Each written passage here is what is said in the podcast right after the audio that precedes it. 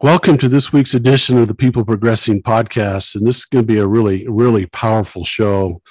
Um, I have Preston Adams on today, and um, we're gonna we're gonna dive into some deep subjects about our youth and and uh, how we can help our youth more today. And I'm just really excited to have you on, Preston. Why don't you tell us a little bit about where you grew up, what you kind of did as a kid, and and some of those things. Well, Joe, I'm a I'm honored and privileged to be a part of these conversations. I really am. Um, for anybody to listen to my story or the story of my young people, it's it's really a privilege. So I appreciate you for having me. Um, a little bit about me: grew up, uh, born and raised in Aurora, Colorado. Um, my my dad was born there and raised there my grandparents or my grandfather taught in Aurora. My dad taught in Aurora. So we're kind of Aurora babies. My wife is from Aurora. So yeah, we're we're about it. Um growing up, um, being the son of two educators, school was always really important. Um, and then my dad coached football and baseball. So athletics were always kind of a part of our life. Um, so I grew up focusing on those two areas, really focused on doing well in school and doing well in sports. Um, played football, baseball, basketball uh, through middle school, and then in high school, really focused on baseball and basketball. Played those all four years of high school. Um, I have two younger siblings, so I'm the oldest. So um, have a little bit of the eldest traits, I think. Um, yeah, I mean, grew up, you know, fairly privileged. I mean, you know, both parents are teachers. We didn't make a ton of money, but really privileged, middle class. And and um, like I said, my my parents taught, and my dad taught at um, Hinkley, which is kind of on the north side of Aurora. And so I also got to experience some more um, diversity and got to see some more uh, kind of poverty and some things that like we just didn't experience. And um, I just think that kind of just initiated the trajectory for my life in, in a sense. Um, but yeah, I mean, like I said, I, I was a pretty shy, introverted kid. Um, and so I found my place um, really finding acceptance in, in being a good athlete and being a good student. I really um, made that kind of my my teenage years is like how can i be the best student i can? And, and when i went to grandview high school in south aurora and, and when you go to a school like grandview where it's 3000 kids um, pretty prestigious privileged um, both sports um, so athletics and academics it's it's not a question of if you're going to go to college but where. And and my parents like i said being educators it was always about where are you're going to go to school. So really did well in school did well in sports um, and for the most part stayed out of trouble which is it's really fascinating that i'm in the work i'm doing now but um yeah like i said i, I kind of stayed out of trouble and, and, you know growing up so that's kind of my my teenage years um yeah and then you then you went up to University of Northern Colorado, and I think this is kind of interesting because you majored in mathematics. Is that right? Were you were you planning on becoming a teacher as well? So I started at the University of Denver my freshman year. Okay. Um, I got a pretty significant scholarship to go there, and, and DU is a really good school. And so it was like, you know, let's try it out. And um, great school DU is. The environment, the atmosphere wasn't a good fit for me. Um, and when I was at DU, I really didn't know what I wanted to major in. Um, you know, faith, my faith has been a really big part of my life since I was about 15, 16. And so I was like, well, maybe I want to be like a youth pastor. And, and, you know, talking to my dad, he, he taught business and he was like, well, go into finance, make a lot of money. And so I had no idea, you know, I'm 18 and I'm naive and whatever. And so listen to my dad and I started taking some business classes at DU, hated it. They had a great business school. I hated it. Um, I took a sociology class at DU and my eyes were just like it was deer in headlights. I just some of the stuff we were talking about, you know, considering once again privilege and racism and and various aspects of just the world. And I was like, what what is going on? And my world was kind of rocked. And I also had to, it was a course where you also had to volunteer. So you had to take the class and then you had to volunteer. And so I actually was tutoring kids in the housing projects in Denver and just really once again rocking my world so I left DU my freshman year, went to Northern Colorado. Um, still not knowing what I want to do, but like this, once again, this trajectory of like, well, maybe I want to work with like at risk kids. And so I was like, well, how do I do that? Like, I know once again, just naive of like, well, how do you work with those kids? And I was talking to a friend and, and uh, even my parents, like being a te- teenager and both parents being educators, I was like, I will never teach, never, ever, ever, ever. And then I got to UNC and I had a friend that was going through their education program. He's like, well, be a teacher. And I was like, okay, you know, maybe I could be an inner city teacher. And, and so he was like, do math. Like you're really good at math. And um, so I did. I majored in math and I was already behind because I had transferred. So I didn't go through the education program because they were like, well, math teachers are so needed, especially inner city why don't you just go through the math program and then you can get into like an alternative licensure and maybe like get your master's or whatever. So i did that. I graduated in four years got my degree in math um, yeah so it, and I, I actually minored in sociology and then that took me on a trajectory. I got a teaching job right out of right out of um at a school and i was at uh at a school in park hill in denver north park hill and it's you know a traditional african american community um, and now doing the work i'm doing it's a traditional blood gang neighborhood community in denver and our school was a charter school is new charter school and 95% kids of color 95% free and reduced lunch um, and i was just thrown to the wolves. I had no educational background like like i said i didn't go through the educational program so i didn't student teach. I didn't take any like classroom management classes it was like here you go. And so i had a trial by fire but i loved it. So that was kind of my initial job but, but then you then you went and got your your master's um, in urban ministry. Tell us a little bit about that. What is urban ministry? Yeah um so like i said my faith's been a big part of my life um since i was about 16 and so i'm teaching and i'm realizing um man, I love these young people so much. I really do. But there's so much more to life than just like how much math you know, especially for my young people who are like, uh, we call it survival mode. They're in survival mode 24 seven. Right. And so, yep. um, so they're like, well, where am I going to get my next meal? And, you know, my brother was just shot or my dad or mom is in prison. And so it's like, and then I'm expected to get them to learn algebra, which once again, it's good, but at the end of the day, they're like, I don't care, you know?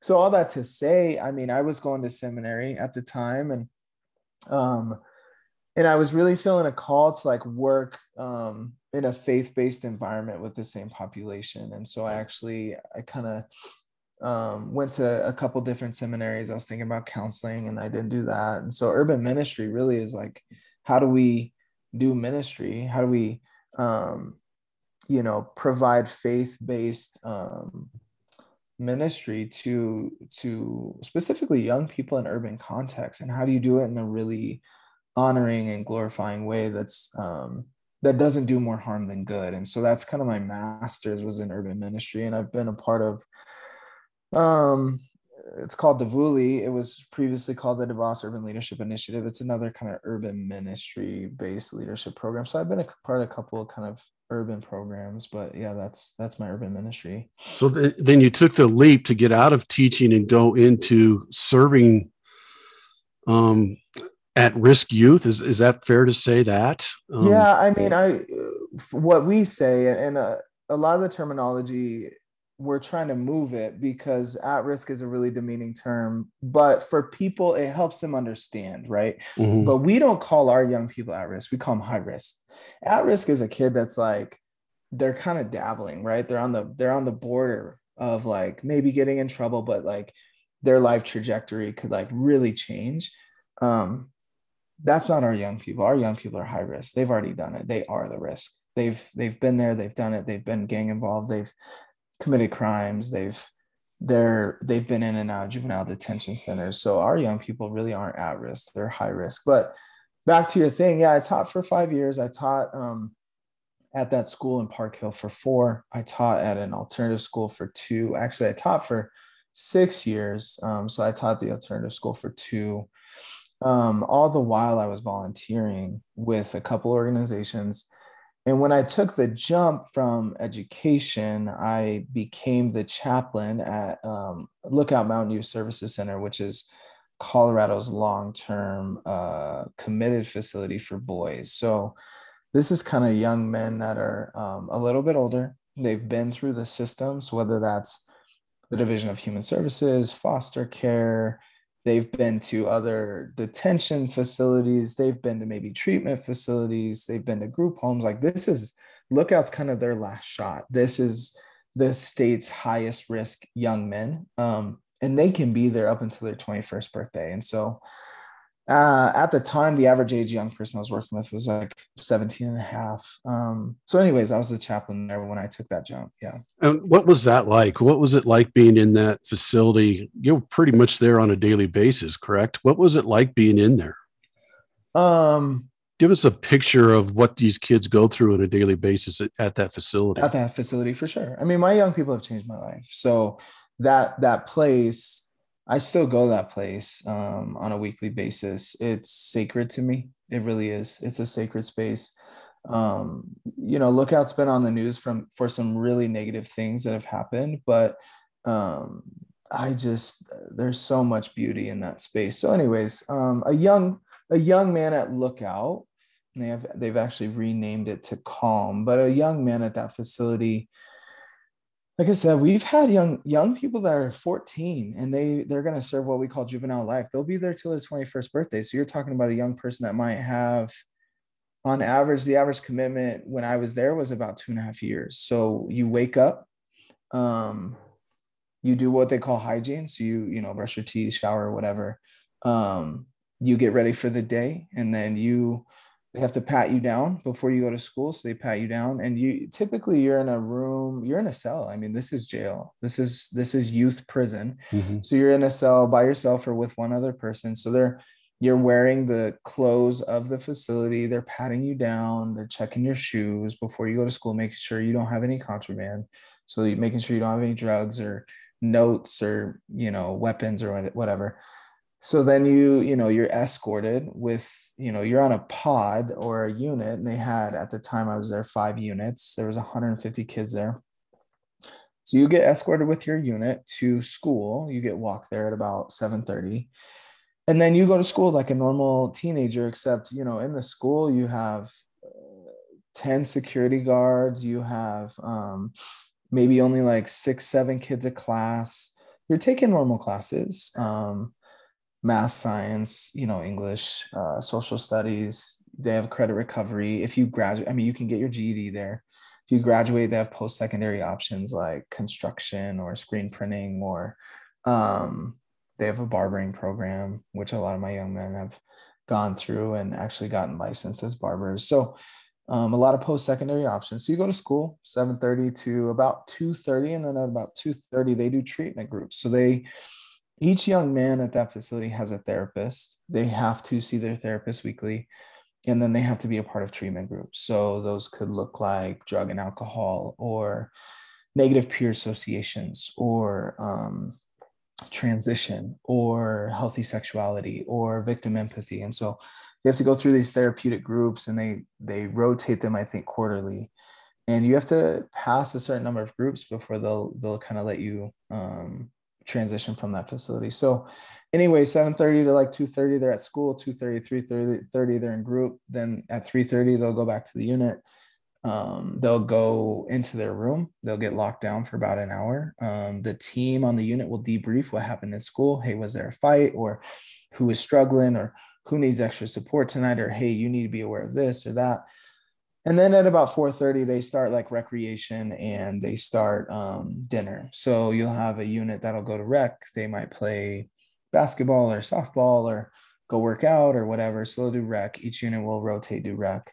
And then other units will go to dinner. Um, and then they'll kind of throughout that night from about 4.30 to 8.30 it's it's rec it's dinner. And then it's like they might have a little bit of leisure time on the unit. And then they're getting ready for bed. And then they wake up and do it all over again. So the hard part for you, or the, the there's good parts and probably really difficult parts. What are when someone, a young man, I don't know, is it graduates from that program? Mm-hmm. Um, is that yeah. a good good day? Is that a? I know some of them go on to do great things, and some of them. Uh, I know yesterday you had a hard day. Um, yeah. Is, is, tell us a little bit about that, the end result of the program. Yeah. Um, the hard thing is that uh, the young people get supported at the facility. Um, the facilities aren't perfect, you know. There there needs to be a lot of what we're saying of juvenile justice reform reform, just like there needs to be a lot of prison reform. There needs to be a lot of justice reform, criminal justice reform in our country. Um, so the facility is not perfect, but they do get supported. Like I said, they have a therapist, they have a parole officer, which um, while they are there at the facility is called their client manager. So they are coming in on a monthly basis, meeting with the young person, they're meeting with their therapist, they're meeting with the family and any other support, and they meet monthly to talk about, hey, how's it going? You know, they have a level system at the facility. So it's like if you do certain things, you can move up in levels, which gets you more incentives. Um, and so they have the highest phase would be an eagle, and they have basically four phases. And if you're an eagle you can have like a tv in your room and, and you get a lot of once again you get a lot of perks with that. So you have a client manager you have support um, and then you know as as young people are about um, i mean we start thinking about about six months out but really it's about three months out we're, we're talking about transition. What's transition look like? Where are you going to go some young people they can't immediately parole because of the severity of their crime they have to step down to a lesser secure facility so it might be hey, we're going to go. What do we think about this facility? Do we think that's a good option for you? If they can parole home, um, then we're talking about transition of like, what are you going to need to be successful when you transition? The hard thing is that you go from, let's say, a young person is at a facility like that for three years, and then they transition. And then, and here's the thing is that um, I try to educate people. Our young people, there, there's a stereotype that our young people don't want to change. Like if they're gang involved or they're um, they have addiction, right? They're addicted to drugs or whatever the circumstances, they don't want to change. They're just bad kids. No, I don't. I don't believe that personally. I don't believe in good and bad people. I believe all people are good. We just make poor decisions based upon a lot of different things. And so the stereotypes is that our young people don't want to change. They really do. Um, they might tell you they don't want to change, but they do. And that goes back to their families. Like a lot of these families are, once again, they're in survival mode. They might be living in poverty or um, they might be gang involved themselves or struggling with addiction or incarcerated themselves. And so you're going to send a kid back to a community that might not be as supportive not that they don't want to be they just don't know how. Mm-hmm. um, and yeah they'll have their parole officer and they might have a therapist in the community and they might have a mentorship which is stuff that we do. Um, but on average a young person has to complete six months of parole. Well after that six months is over everybody's gone. Um, so and they're, you, and they're back in the community that kind of yeah helped him get there in the first place. Yeah. Is that so fair have, to say? Is that Yeah, it is. And and so you you're talking about like 3 years of their life where they're like really intensely monitored and supported. Once again, it's not perfect, but then they're back in this environment and and a lot of these communities, once again, I don't want to demonize the communities. Yeah, yeah. I mean, the communities are plagued by once again what I, you know, what I try to help people understand is like systemic issues. Mm-hmm. Um and and so with these systemic issues you get marginalization and you get poverty. And with those two things with poverty mental health trauma and systemic policies that continue to marginalize these communities what you get is crime. Yeah. And so i don't want to demonize these communities. These right. communities are beautiful beautiful communities. Um, deeply cultural values and hardworking people and um, but you get you do have crime and you have addiction and and so our young people are put back in an environment where um, they are continued to be re-traumatized or they're continued to be um, uh, you know asked to like continue to do the things they did before or they mm-hmm. go back to the community and they can't get a job because people don't want to hire them because you know now they have a record um, you know there's so many things that are there's so many barriers that our young people face from getting sustainable employment that then they're like well i could go sell drugs and i can make a thousand dollars today why am I going to go work and make mm-hmm. $15 an hour? You know, and so it's it's that pull too. Um, so yeah, it, it, to your point, it's when they leave the facility, I always want them to leave, but at the same time, there's this real nervousness about how are our young people going to be given the resources and the support they need to be successful? And that's the thing that our country is really lacking right now. And i think part of it once again is to this demonization of like well they don't want to work hard. Or you know there's like a lot of trigger words of like well they just want to live off of welfare or unemployment. And i'm like it's just the farthest thing from the truth. Yeah. Our young people work really hard really really hard like I said, the odds are just really stacked against them. So yeah. So I, I you know, I used to say this all the time. A lot of our young people are the product of their environment.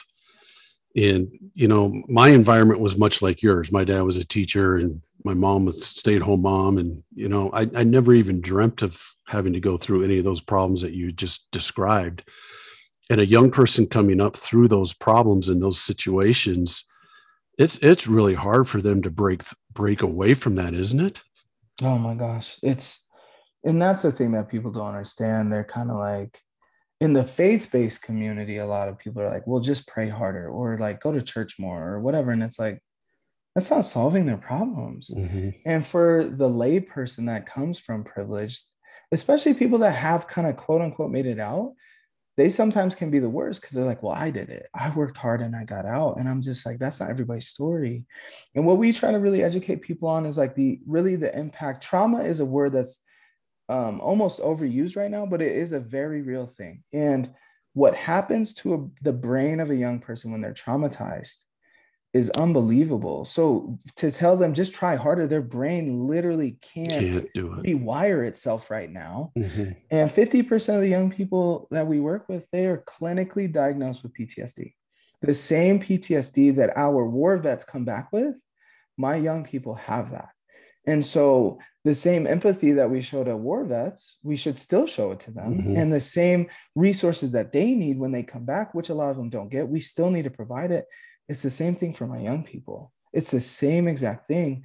And so when we look at war vets that struggle with addiction or homelessness or whatever, it's the same thing my young people struggle with because they are in a lot of times warlike environments through emotional, physical abuse or through violence on the streets or through addiction that they see.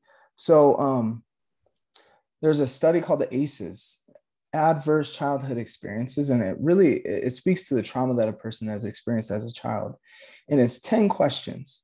And the the more yeses it's a yes and no question each time. The more yeses you say and the higher your score is because it's a 1 through 10 scale the more trauma you've been through. And the majority of our young people they've experienced 8 9 or 10 of those. And me when i take that test i can maybe say one. Mm-hmm. Mm-hmm right? And so it's just yeah the experience to your point the experiences that i went through don't even compare to what my young people go through on a daily basis. Amazing. I, I want to go back into the trauma just a little bit because I, I don't think this is one of the things i've had to learn and it's been completely eye-opening to me. But the ptsd from trauma and i want people to really understand what you just said. I want to go back over it. Yeah the PTSD that war veterans have is the same PTSD that many of our youth have because of some type of trauma that they've gone through in their youth. Can you kind of describe some of those types of trauma? Oh yeah, we talk about complex trauma. So we um, there's layers to trauma. Um, you can't get diagnosed really PTSD unless it's like a absolutely tragic, horrific one time event, you can, right? But a lot of our young people, they're repeated trauma. So it's not like they just, um, you know, it's not like they just saw their mom uh, shoot heroin in front of them, right? Like this might be every day they're seeing this, right? So it's repeated, it's complex because it's layered, mm-hmm. right? Like I had a, I'll, I'll give an example. I had a young man who I'm talking to him and he goes, um, once again on a faith-based perspective he says to me preston because i'm the chaplain at this facility at the time so i'm seen as the pastor and he goes where was god when my mom at nine years old gave me meth Wow. So you're talking about complex trauma because not only at nine years old is he being required to smoke it, but his mother, the caretaker, the one who's supposed to emotionally, physically support him, is the one giving it to him. Mm-hmm. So you can only imagine what that does to a young person's brain. And he was so mentally ill. You know, he's dealing with such mental health that he had to go back and forth between Pueblo Psychiatric Hospital because he was always trying to uh, commit suicide because he just couldn't deal with the trauma he experienced. I mean, we have young people that um, put in cages when they're kids. Uh, we have young people that uh, severely abused by parents or foster parents. Um, I had a young man I was really close with that, you know, did watch his father get killed in front of him. Um, I had, you know, young people that were, I, I can't tell you how many of my young people have been shot, almost died have shot other people, have been stabbed. Um, you know, so so it runs the gamut between abuse and violence and drug addiction and all these things. I mean, sexual abuse. How many of our young men, not just young women, our young women, it's um, it's astronomical, trafficking and all that, but our young men being sexually abused, raped, molested, specifically with family members. Um, I remember a young man where the mother was convinced that he had been sexually assaulted by her boyfriend.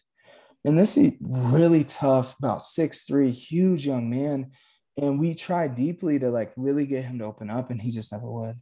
And now he's in prison for 40 years. And, you know, so it's those things that, like, once again, I, have never in my life had to even think about experiencing some of these things. No. But like what it does to a kid's brain or any person, but specifically a kid's brain, completely rewires it. There are so many studies. I mean, people could literally just Google a PTS brain versus a normal brain, and the scans just show you right there just how astronomically different they look. Yeah, it's it's and it's so important for people to understand that. Um, you know, like I said, I didn't I didn't understand it until you know I've had to d- kind of deal with it a little bit, and it's it's um the the sad the hard part is, and I know you probably deal with this in your own emotions is the hard part is it's not the kid's fault. Yeah. In most of these cases. And you sit there and I, I, you look at you and you look at me and how we grew up and never even thought about any of yeah. that kind of stuff. Yeah. And yeah. to see a kid have to deal with that at such a young age and they're so innocent and, and that's the hard part that I think people really, really need to understand. Yeah. Yeah. Like, I mean, back to my initial statement, I think people, sometimes look at me and they're like, you enable young people. And I'm like, no, I never do. Yeah. You know, I tell them all the time, like, and they know, they will tell you straight out, I made a bad decision. You know, I'll, I'll give a great example. One of my guys who just so proud of him, he makes me so emotional. I mean, he's a barber. He just had a baby. He's being the best father he can be. Um, he's still with the mother of his child. Um, you know, he accidentally was in a car accident and somebody passed away. And it haunts him, but the, what we call is restorative justice. He himself, about a year and a half ago, he's he was out on parole. He went to the mother because this was his best friend. He went to the mother of the, his best friend who passed away, and he just said, "I'm so sorry. Like I made a bad decision that night, and and I just I, I want you to forgive me." And two weeks ago, they had a, a five year memorial for this young man that passed away. And he was the first one invited, and the whole family. So you're talking about the, the young man that committed the act that got this young, this other young man to be killed. And the family's embracing, and that's restorative justice. Mm-hmm. So, you know, for us to say like it's our young kids' fault, yeah, they make poor choices. They really do and and we talk about all the time. I'm like hey you know how are you forgiving yourself? How are you also asking for forgiveness? It's victim empathy right? It's understanding that you have victimized a community not just one person but a community. And how are you recognizing the way you victimize other people? Mm-hmm. but in order for our young people to stop victimizing people they have to understand how they are victims and out of their victimization, they have hurt others. So it's because of the trauma, it's because of the abuse, it's because of these things that happened onto them that they have made poor decisions, right? And so we want to stop this pattern of victimization and we want to, to get them out of it. And so it's not their fault. They have to recognize that they have been victimized. What is their fault is making better decisions. Mm-hmm. Um, but in order to do that, they have to get mentally healthy, right? We have to help heal the trauma. We have to help with the mental health, right? So many of our young people suffer from depression and anxiety, severe depression and anxiety. So it's like, how are they getting healed with so that they don't keep victimizing people, right? So we're that's what we're trying to do is like we want you to get healing so you can be transformed and transform your family and community. And I, I think it's hard for some of these young people sometimes to get out of that cycle because I think once they do something, now they start living in shame. Mm. And that shame piece just kind of keeps going over and over. I'm not worthy. I'm not good enough, yeah. anyways. I'm, yeah. you know, and that shame piece is one of the major obstacles I think young people have in getting out of that cycle that you just talked about. Would you agree with that? That's a great point. And that's a not a great word, but it's a great word uh, to use. And I think that shame creates hopelessness. Yeah. Right? Um no doubt. So my father, or not my father, my hero is a guy named Father Gregory Boyle. He's out in LA and he runs the most successful gang intervention program in the world. He's written two books. He's go check him out. But he says you will never find a hope filled gang member. Gang members are always hopeless, mm-hmm. right? So, in that shame and also the inability, uh, what I talk a lot, once again, survival mode, I share with people a lot that like our kids can't see past today. Mm-hmm. Where, like I said at the beginning, when I'm in school, when I'm 14, it's not about are you going to graduate high school or go to college? It's where are you going to go to college? From day one, I step foot in Grandview. Yeah. You yeah. know that your GPA matters. Yeah. So I'm thinking five years ahead. Yeah. My yeah. young people think about today. Yeah. And so it's this sense of hopelessness where they're like, Preston, I don't have hope for yeah. me at 20. Are you serious? Mm-hmm. And this young man that passed away, who's like a little brother to me, it was this mentality of like Preston, that I don't have hope for my future. Yeah. I really don't. And and I tell people a lot regarding this young man, like the damage had been done at 13, 14 years old. Mm-hmm. The trauma he went through right at that age, it was so much, so fast, in so many different instances. He was stabbed, his grandfather passed away, he was an incredible athlete, was already getting scouted at like 13 for football, breaks his ankle, bedridden for like six months.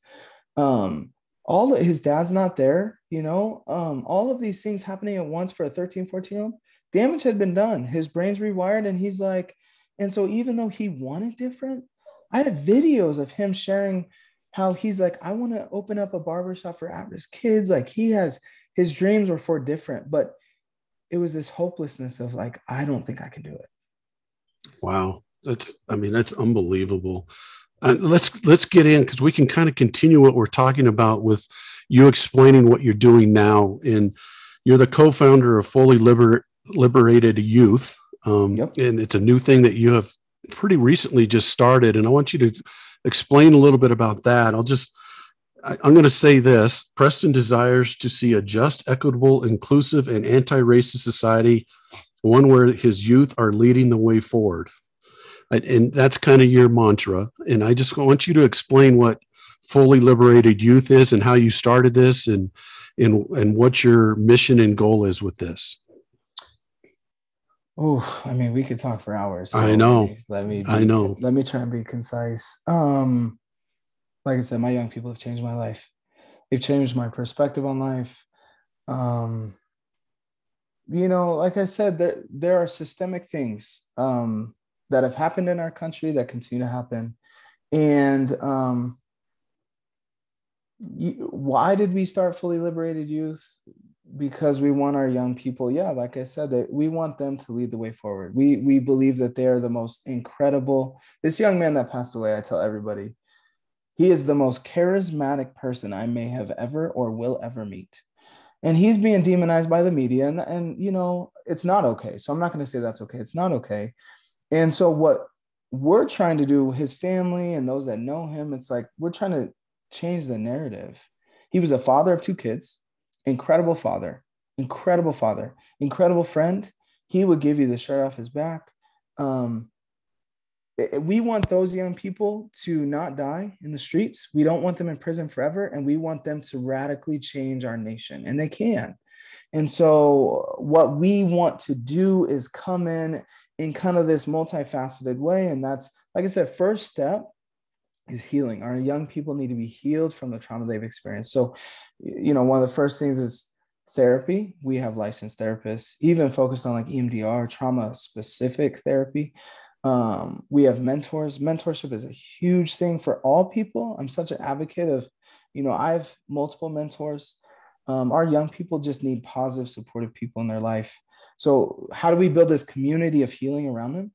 Um, and then from there, it's resourcing them. Once again, our young people just lack, they've been under resourced. So, um, how are we not getting them jobs, but careers? Our young people don't need jobs. Like I said, a 15 hour job's not going to do it for a little bit, but they'll go sell drugs, they'll go rob a house. I mean, they're, they're just going to make money. Yeah. yeah. So we need them to get careers and careers that are um, attainable. So how are we resourcing them with whether that's finding them housing or clothing or um, careers or pro-social activities? So it's this uh, we call it wraparound services, providing holistic needs. Um, but the other piece of like anti-racist and equitable, and like I said, I think you know, it's easy for, and once again, I'm speaking from a man of privilege and yeah, I'm speaking too. from a white man. It's easy for a white man of privilege to look at our young people and just, like I said, say, just work harder or racism doesn't exist or these things. And, and I'm just here to say really clearly, and not to like, I don't want to argue with people, but I'm just spend time with my young people, spend time um, in these communities and you'll be given a different perspective of understanding how systems have oppressed my young people in their communities and their families you know how um, just so many different things that once again we could speak for hours but how it hasn't been equitable for them you know and how once again i was born into a place the way my skin looks and the way uh, of privilege that my family has i've never had to ask these certain questions and yeah. so we want to create a world where policies help our young people and don't hurt them. When a young man gets out of jail and he is given an ankle monitor, he didn't choose it. And then they say, this is adult, this isn't juvenile. But when the adult system says, now you have to pay $500 a month for that ankle monitor. Oh, wow. I didn't know that. And then you're saying, um, also, you need a job and the young person is saying, Well, I have a felony. Who's going to hire me? It's a violent felony. Who's going to hire me? But then if you don't pay your ankle monitor, then you're going to go back. Well, how am I supposed to pay for my ankle monitor? Right? It's like these systemic things that people don't understand that happens um, that we need to change. You know, even like the public defender system, our young people uh, the DA is so good in every county. The best attorneys go to the DA and they railroad our young people. Our young people, they get demonized and they have a public defender that, even if they're good, overworked. And so our young people have no shot with the justice system. And the young people are required then to take a deal because if they come in and say, you're going to get 20 years, or if you sign here, you'll get five well, the young person knows if I take this to trial, they're going to demonize me and talk about all about my record, all about my gang involvement, all about my history. They're going to call me an urban terrorist, which happens all the time. The jury's never going to believe me. So I better sign this. So now, not only did I sign on the dotted line, now I have a felony. The DA, their record is 99% conviction rate, you know, and so there's certain systemic things that we want to see change. And so not only do we want to help with the healing we want to help with like legislation and these other things and i think the last thing is to the career piece we're trying to help our young people be business owners and homeowners and so we're trying to start our own businesses like we want to start a barbershop where we can hire young people oh, awesome you know and they can provide a service get a career and then maybe they can branch off and start their own barbershop so we want to start social enterprises that where we can directly hire our young people um, and the last thing is, like I said, home ownership. Uh, things like gentrification and, and these things harm our, our young people's communities. And and the way to reverse that is like home ownership. And once again, like when we talk about systemic wealth, where like my family, I'm a I'm privileged, my family's privileged from home ownership that's been passed down. Our young people, a lot of their families have never owned homes. Yeah. So that wealth can't be passed down. Mm-hmm. So we're trying to like, how can we set them up to be homeowners, business owners? So, anyways, um, I think that's the most concise way is like just how do we how do we help them and empower them to to change the worlds they live in and, and our nation. So and, and I'm just going to go a little bit over your clients. Um, 50% of your clients have PTSD. Yep. 99% of your clients have mental health health issues. Yep. 97% of your clients have had some kind of contact with the human services and 85% of your clients have been in with gang involvement Th- those are statistics that just don't give them much of a chance does it? No. Is that a good way to say it? I'm it's not trying good, to it's a good way to say it and that's why we're trying to change it. Yeah. So in in the mental health let, let me ask you this preston. How much does drugs play into triggering mental health issues? Mm, that's a great question. Um, no, it's the other way. It's self medication. okay So our young people almost always are self medicating because of mental health struggles. okay So um, there's a there's a woman who's a scholar in um, gang involved young people, and her name's Jorja Leap. She's out of UCLA. She talks a lot about self medication for gang members, where it's like, you know, I saw my best friend killed in front of me.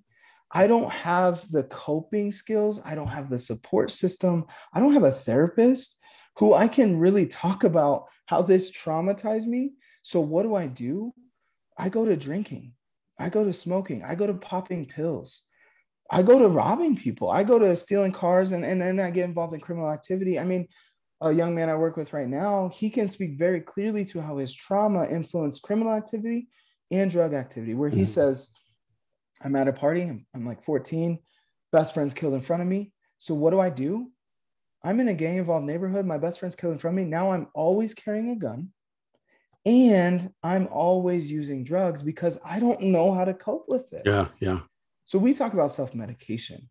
Um, you know, uh, meth is an upper for ADD and ADHD patients. You know, we're giving them typically, actually, we're giving them uppers, right? So we're giving them like Adderall. Well, a lot of kids on meth, they're self medicating for the ADD or ADHD, and they aren't receiving the proper medication they need, right? So it's so much of the mental health is being self medicated um, through, like I said, through drug usage. Um, and, and once again, I'm not a psychiatrist, so I'm not the expert on this. Um, but the majority of mental illness is not triggered by drugs, in my opinion. And there's kind of two schools of thought. My opinion is that trauma triggers mental illness. okay yeah and the, go i don't it kind of always goes back to that trauma piece doesn't it Yeah, yeah. and and I think we kind of touched on this a little bit, but the trauma piece in most cases that you deal with was of no fault of the kid. Mm, yeah, no, no fault. It's it's mostly the fault of the adults in that kid's life.